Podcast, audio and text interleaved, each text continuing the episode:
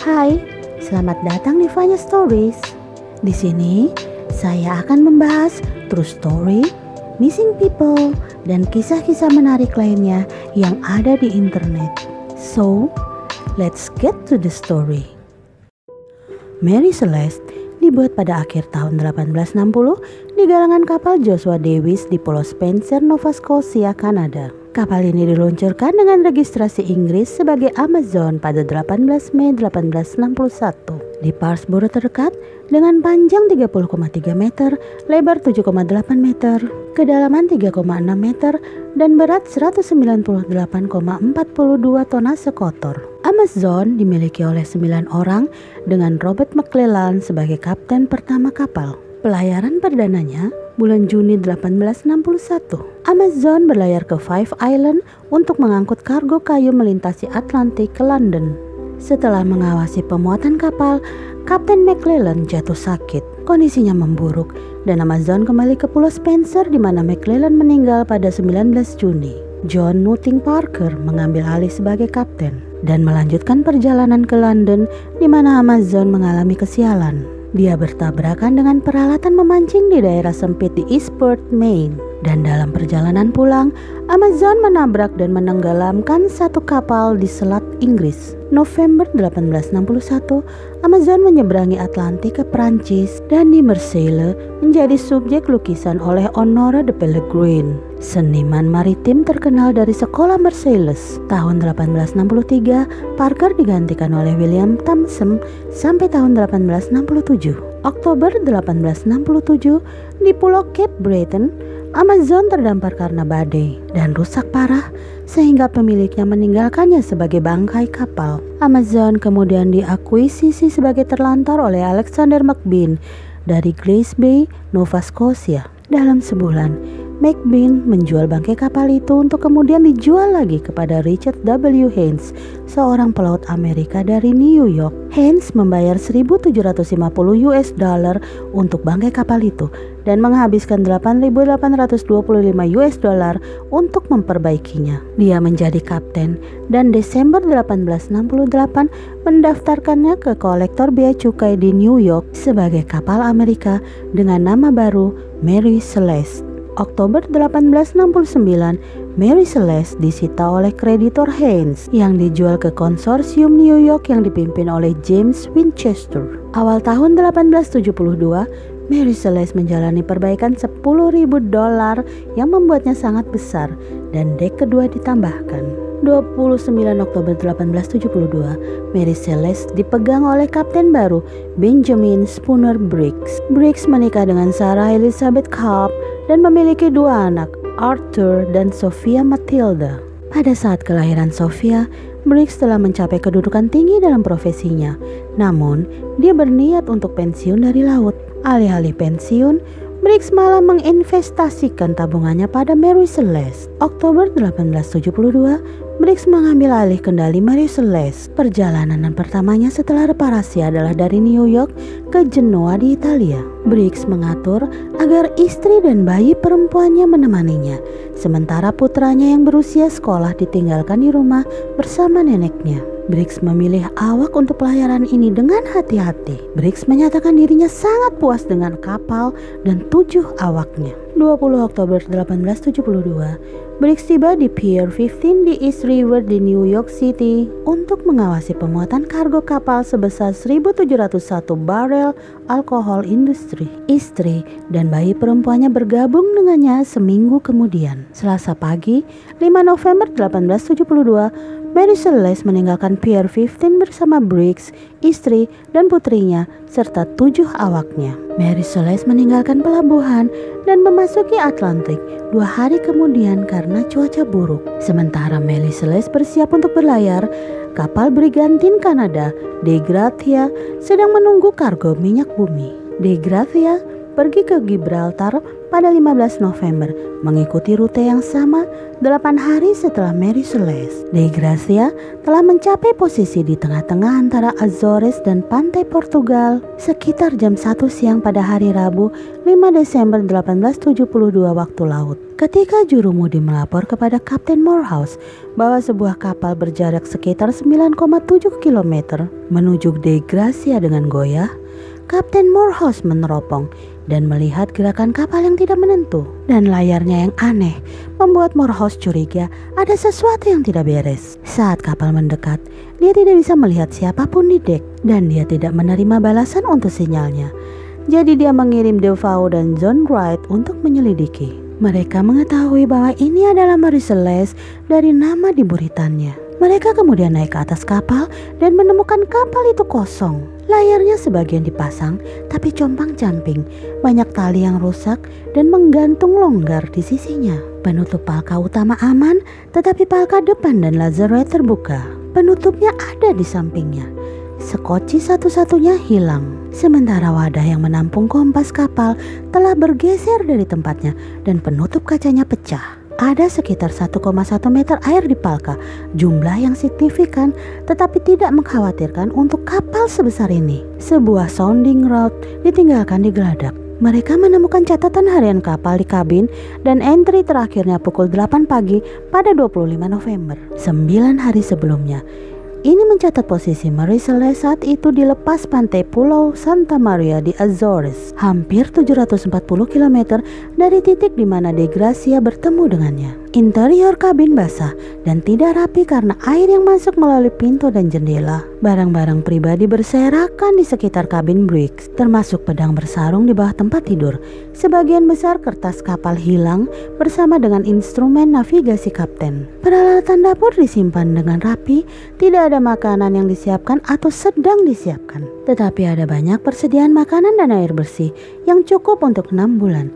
Tidak ada tanda-tanda kebakaran atau kekerasan. Morehouse memutuskan untuk membawa kapal terlantar itu ke Gibraltar sejauh 1100 km untuk mengharapkan mendapatkan uang. Dia membagi delapan awak di Gracia di antara dua kapal, mengirim Devau dan dua pelaut berpengalaman ke Mary Celeste, sementara dia dan empat lainnya tetap di De Gracia. De Gracia mencapai Gibraltar pada 12 Desember, sementara Marie Celeste mengalami kabut dan tiba keesokan paginya. Marie Celeste segera disita oleh pengadilan wakil kelautan untuk sidang penyelamatan yang dimulai di Gibraltar pada 17 Desember 1872 oleh Frederick Soliflot. Kesaksian Dova dan Wright meyakinkan Flood dengan pasti bahwa kejahatan telah dilakukan. 23 Desember, Flood memerintahkan pemeriksaan Mary Celeste yang dilakukan oleh John Austin, surveyor of shipping, dan seorang penyelam Ricardo Portunato. Austin mencatat luka di setiap sisi busur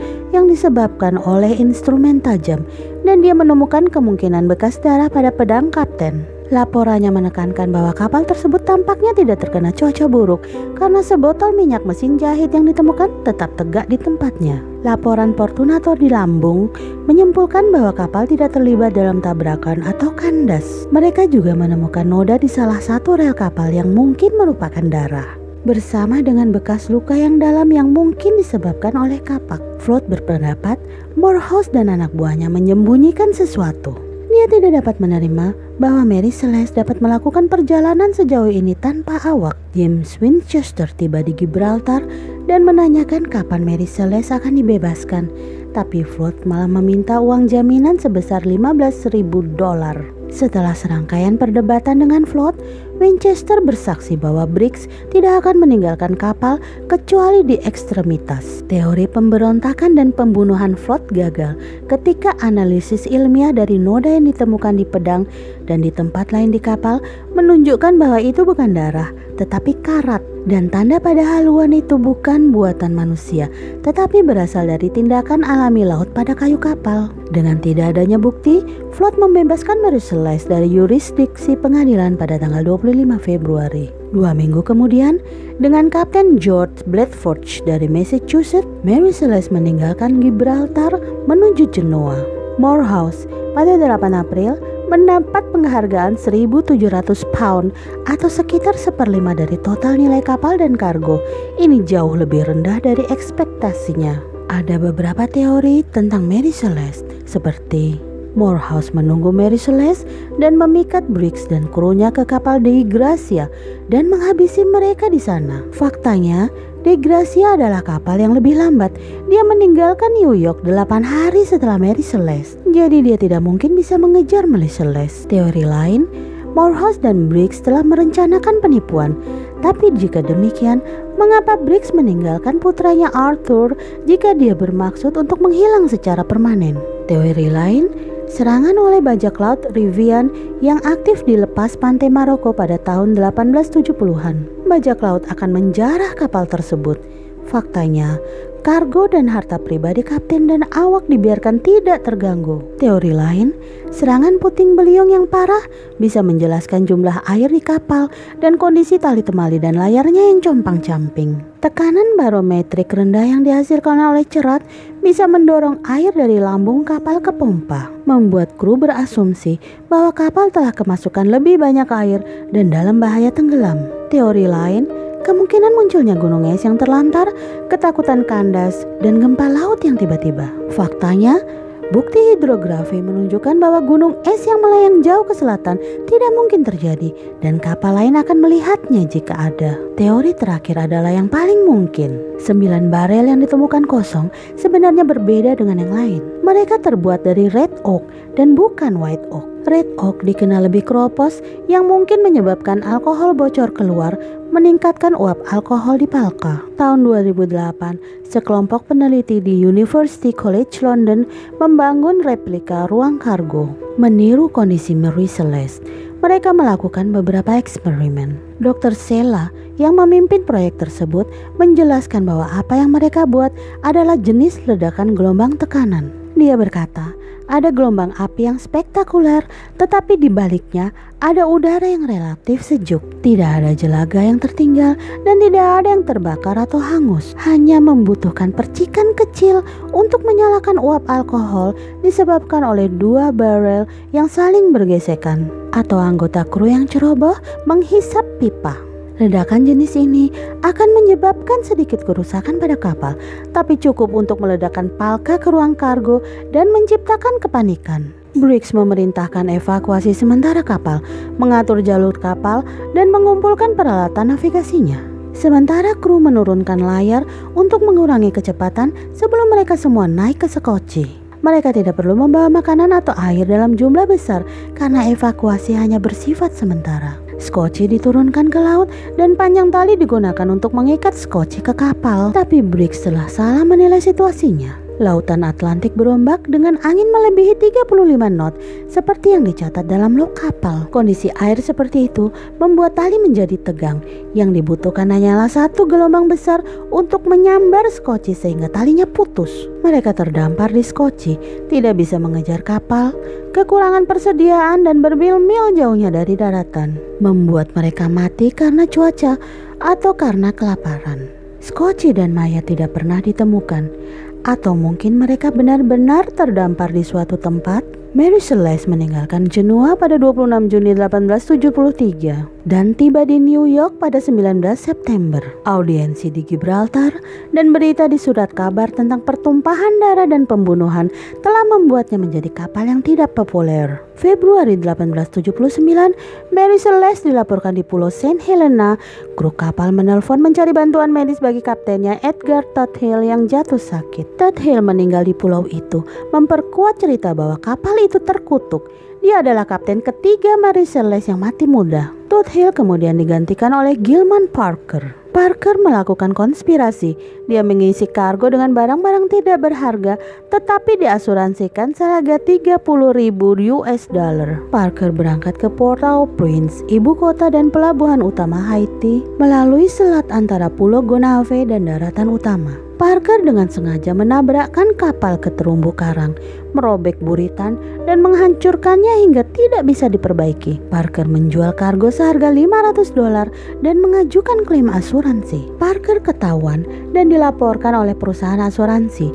Dia diadili di Boston atas persekongkolan penipuan asuransi. Parker juga didakwa dengan dakwaan dengan sengaja membuang kapal. Sebuah kejahatan yang dikenal sebagai barat yang dijatuhi hukuman mati. Tetapi tuduhan barat terhadap Parker ditunda dan dia diizinkan pergi dengan bebas. Namun, reputasi profesionalnya hancur dan dia meninggal dalam kemiskinan tiga bulan kemudian. Salah satu krunya menjadi gila dan yang lainnya bunuh diri. You know, jika pengadilan manusia tidak dapat menghukum orang-orang ini, kutukan Mary Celeste dapat menjangkau lebih jauh dan melakukan pembalasan yang mengerikan. Di Pulau Spencer, Mary Celeste dan awaknya yang hilang diperingati dengan sebuah monumen bentuk lambung kapal di lokasi pembangunannya. Perangko untuk memperingati insiden tersebut dikeluarkan oleh Gibraltar dua kali dan Maladewa dua kali. Kisah Mary Celeste telah diceritakan dan didramatisasi berkali-kali dalam film dokumenter, novel, drama, dan film dan nama Mary Celeste menjadi buah bibir untuk desersi yang tidak dapat dijelaskan. Thanks for joining. Jika Anda suka, jangan lupa untuk subscribe, like, dan share ke teman-teman. Sampai jumpa di cerita berikutnya. Bye-bye. with